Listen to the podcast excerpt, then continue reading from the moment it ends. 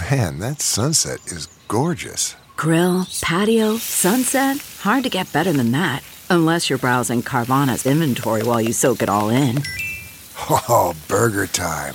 So sit back, get comfortable. Carvana's got thousands of cars under $20,000 just waiting for you. I could stay here forever. Carvana, where car buying meets comfort, meets convenience. Download the app or visit Carvana.com today.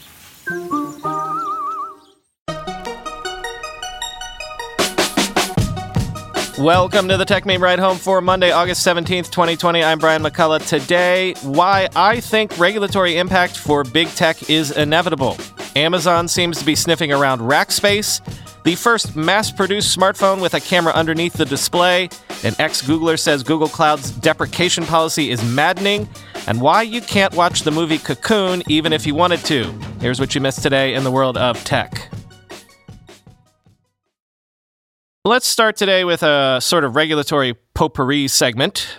First, Google is warning Australians that if the Australian government goes ahead with its plans to make Google pay for news content it surfaces in Google News and on Google Search, that would end up threatening privacy, free speech, and YouTube generally. Quoting the Financial Times.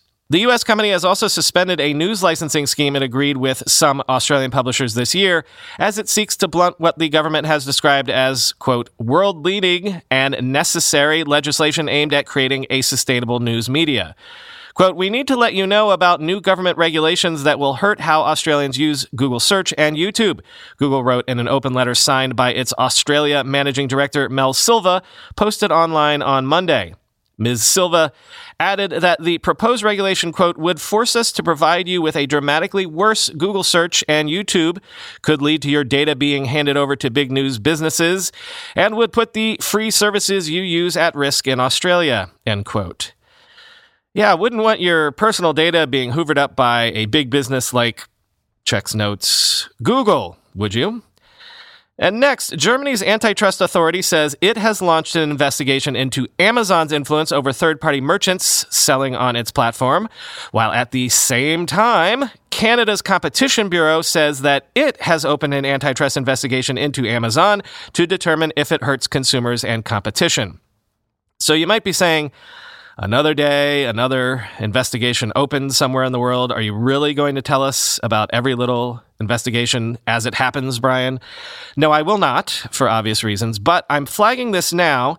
A, as a way to keep you aware that this stuff is still going on, that the thunder keeps rolling in the background in terms of regulatory stuff, but also B, to make this point. Amazon only has to lose one of these cases once somewhere in the world, in a big enough market somewhere in the world, before they would be basically forced by default to change how they do things. That's essentially true for all the big tech companies under the regulatory microscope at the moment, but let's stick to Amazon right now to make the point. All of these investigations all around the world into Amazon are running along the same rails, i.e., they believe that Amazon might be double dealing with the very same merchants that Amazon makes money from on the Amazon platform. If even one of these investigations made Amazon change their practices or forced them to divest themselves of the third party marketplace in order to create a firewall between Amazon's business and third parties, then Amazon might have to do it. Consider this. As Reuters points out, quote, Germany is Amazon's second biggest market after the United States. Up until 2013, Amazon had prevented traders from offering their products via other online sites at a lower price than on its marketplace, a policy Germany's antitrust watchdog forced it to abandon. Last year, Amazon reached a deal with the German authority to overhaul its terms of service for third party merchants, prompting the office to drop a previous seven month investigation. End quote. In other words, what I'm trying to say is as the thunder continues to roll on, consider that some sort of change in practice is probably inevitable for any one of these tech behemoths. It's really only a question of when, not if, and to what degree.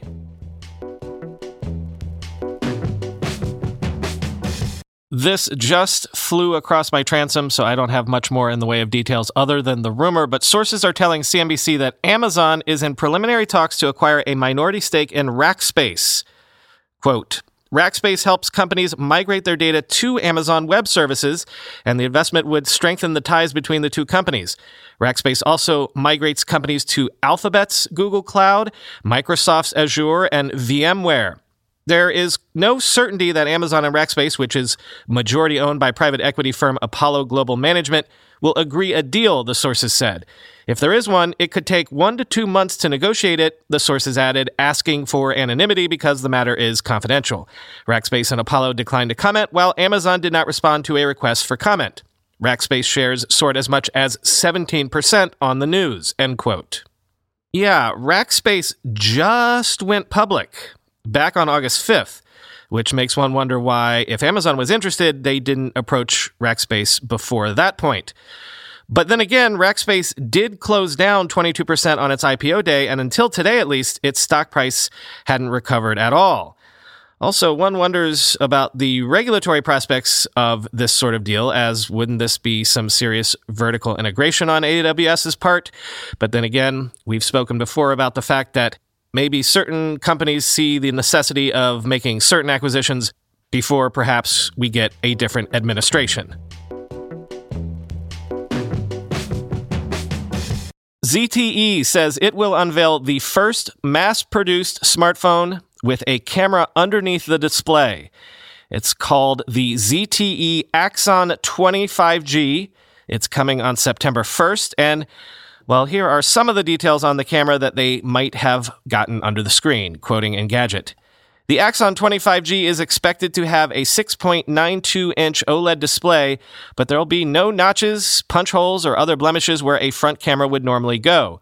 So far, most all screen phones have used cameras that pop out of the top or side. ZTE notes that all the major industry players have been working on under display cameras, but it's apparently the first one to bring one to market. We just hope that under display tech has improved since we last saw it on an Oppo prototype because that model showed a fair amount of hazing. The challenge is shooting through the display, which obviously isn't completely transparent. ZTE didn't reveal any other specs, but a leak revealed that it could have a 32 megapixel front camera and 64 megapixel and 8 megapixel rear cameras. Other specs are rumored to be a 2460 by 1080 OLED display, system on a chip maxing out at 24 gigahertz up to 12 gigabytes of RAM, and a 4120 mAh battery. The Axon 20 5G will be launched on September 1st, 2020, end quote.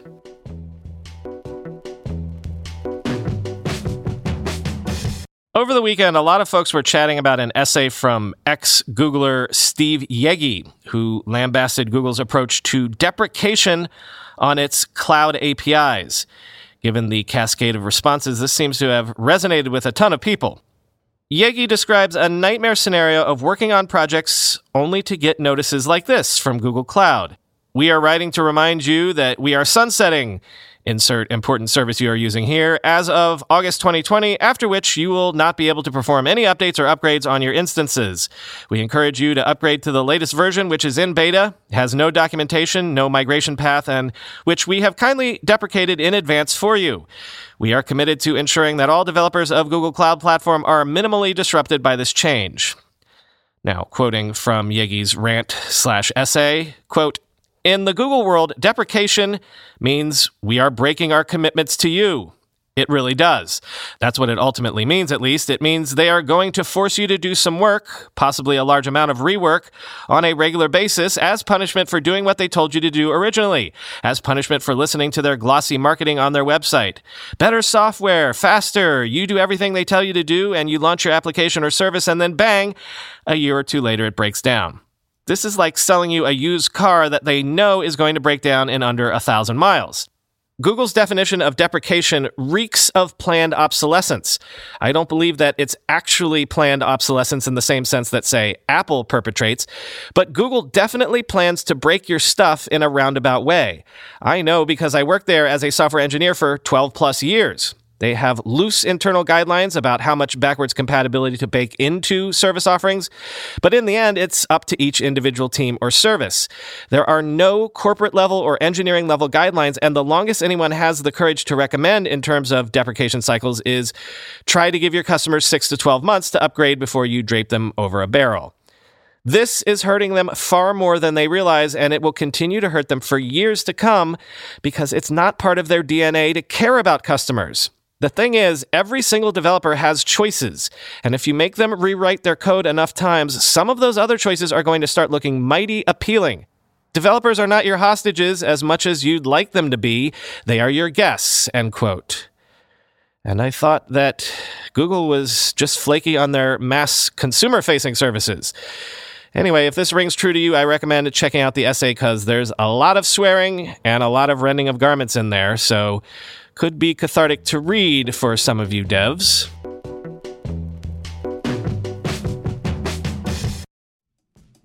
Let's be real for a minute. Most guys would wear a t shirt every day of their lives if they could.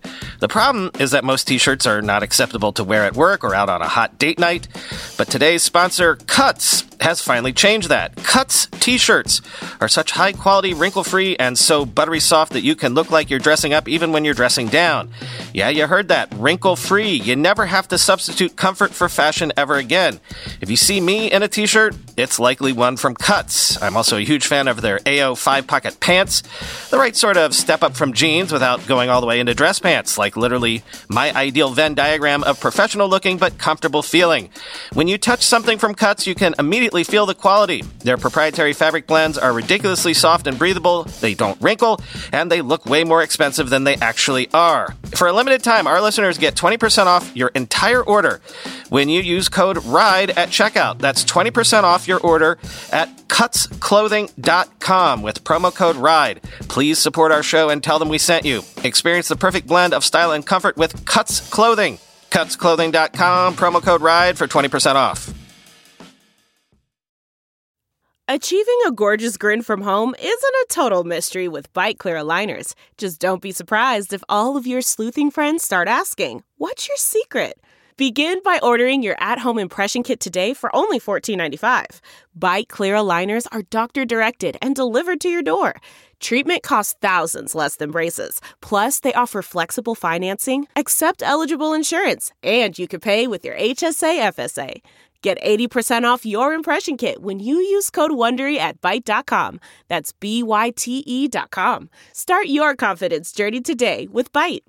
Also, over the weekend, you may have heard about this. I certainly saw it bubbling up on social media all weekend. Apparently, tens of thousands of high school students in the UK were downgraded in their school grades by an algorithm that replaced traditional exam scores. Why replace exam scores in the first place? Well, because of COVID. Lots of end of year exams didn't take place this year. So the algorithm was put in place to attempt to step in and use teacher estimates of expected grades as well as historical performance by students in a given school to spit out what the student likely would have done on a given exam. Apparently, tens of thousands of students got results lower than they would have expected. And now the worry is that this will negatively affect their university application prospects. So, a case of algorithms not fitting the human reality? Here's why people think the algorithms were unfair. Quoting from Wired UK. In Scotland, the government was forced to completely change tack after tens of thousands of students were downgraded by an algorithm which changed grades based on a school's previous performance and other factors. Anticipating similar scenes for today's A level results, the government in England has introduced what it's calling a triple lock, whereby, via stages of appeal, students will effectively get to choose their grade from a teacher assessment, their mock exam results, or a resit to be taken in the autumn.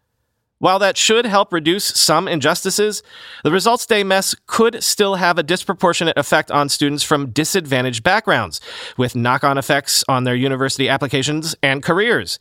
The mess shines a light on huge long term flaws in the assessment, exams, and university admission system that systematically disadvantage pupils from certain groups. Because of fears over grade inflation caused by teachers assessing their own students, those marks aren't being used in isolation. This year, because of coronavirus, those potentially biased teacher assessments were modified, taking into account the school's historical performance and other factors that may have had little to do with the individual student. In fact, according to TES, 60% of this year's A level grades have been determined via statistical modeling, not teacher assessment. This means that a bright pupil in a poorly performing school may have seen their grade downgraded because last year's cohort of pupils didn't do well in their exams. Quote, children from a certain background may find their assessment is downgraded, says Stephen Curran, a teacher and education expert. This is what happened in Scotland, where children from poorer backgrounds were twice as likely to have their results downgraded than those from richer areas.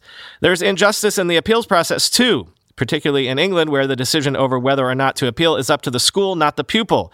I think it's really scandalous that the pupils can't appeal themselves, says Rimfeld, whose own child was anxiously awaiting their results. It's just astonishing the mess we've created, and it's really sad to see.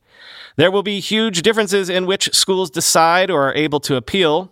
Inevitably, better resourced private schools will be able to appeal more easily than underfunded state schools in deprived areas. Quote, the parents will pressure them and they'll be apoplectic if their child does not achieve the grades they expected, says Curran. In the state system, meanwhile, quote, some schools will fight for their kids and others won't, and teachers are on holiday until term starts anyway, end quote.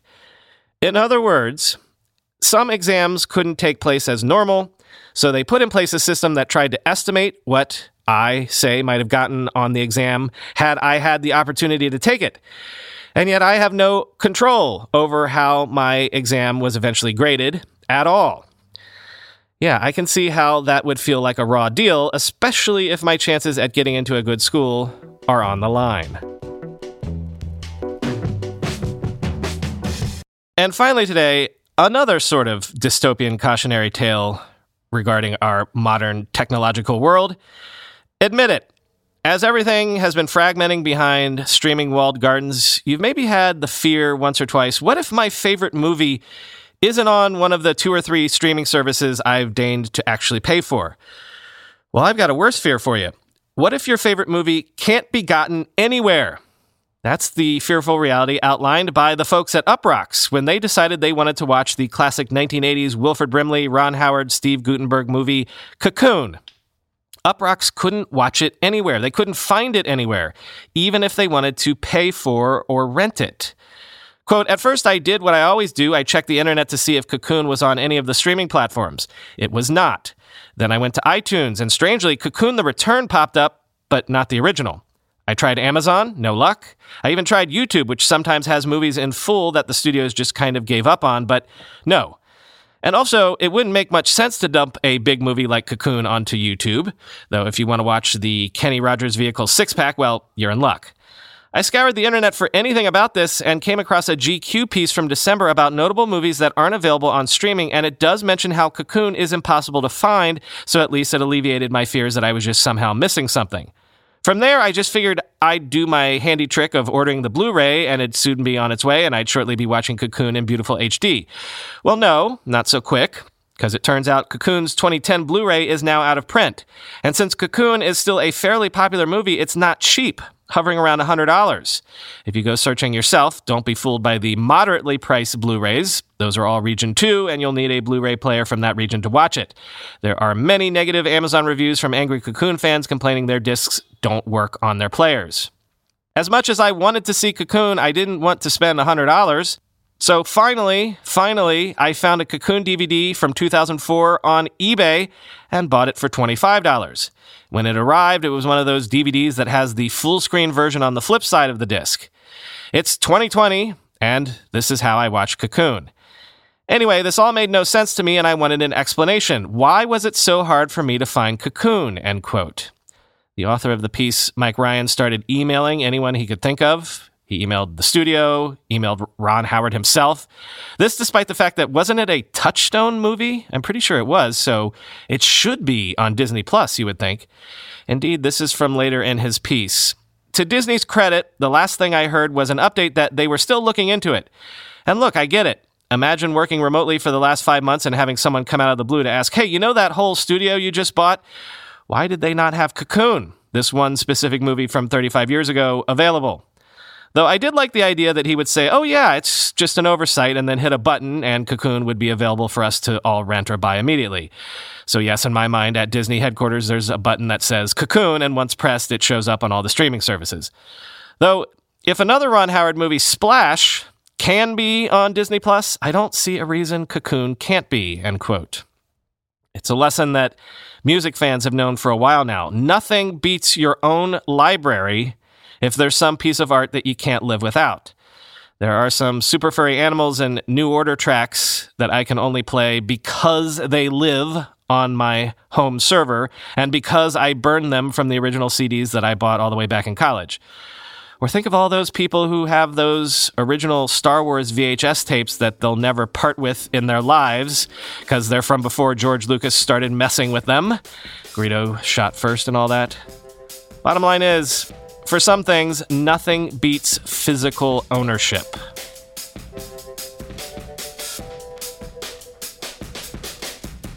Hey, Hive Mind, I've got an ask for you once again. As you know, we've been experimenting with pulling out segments of the show and releasing them on YouTube as little two to three minute clips. We're using a little program called FusionCast to do that, which basically you just drop an MP3 file into it and it shoots out a video that you can then upload to YouTube. But you can only put one image into it at a time. So if you watch any of our videos on YouTube, you'll see there's only our podcast logo as a static image in the background. Here's what I'd love to do Is there a program out there that quickly turns audio clips into video just like this, but also allows you to throw multiple images in there as well? Like, I don't mean video. We don't have the means to do true video yet. But if, like, there was a story about Facebook and we could drop in, say, three different photos of Mark Zuckerberg and then it just slowly moved them in the background, you know, Ken Burns effect style, or maybe slowly zoomed in or out. I'd love it if there was a quick and dirty little program that did this, but if it's about creating a template in Premiere or something like that, let me know too. Basically, I just want to learn what the best practice is for this. If anyone has experience regularly creating videos in the method I just described, just get in touch and let me know the quickest way to do this on a regular, sort of industrial scale basis. Thanks. Talk to you tomorrow.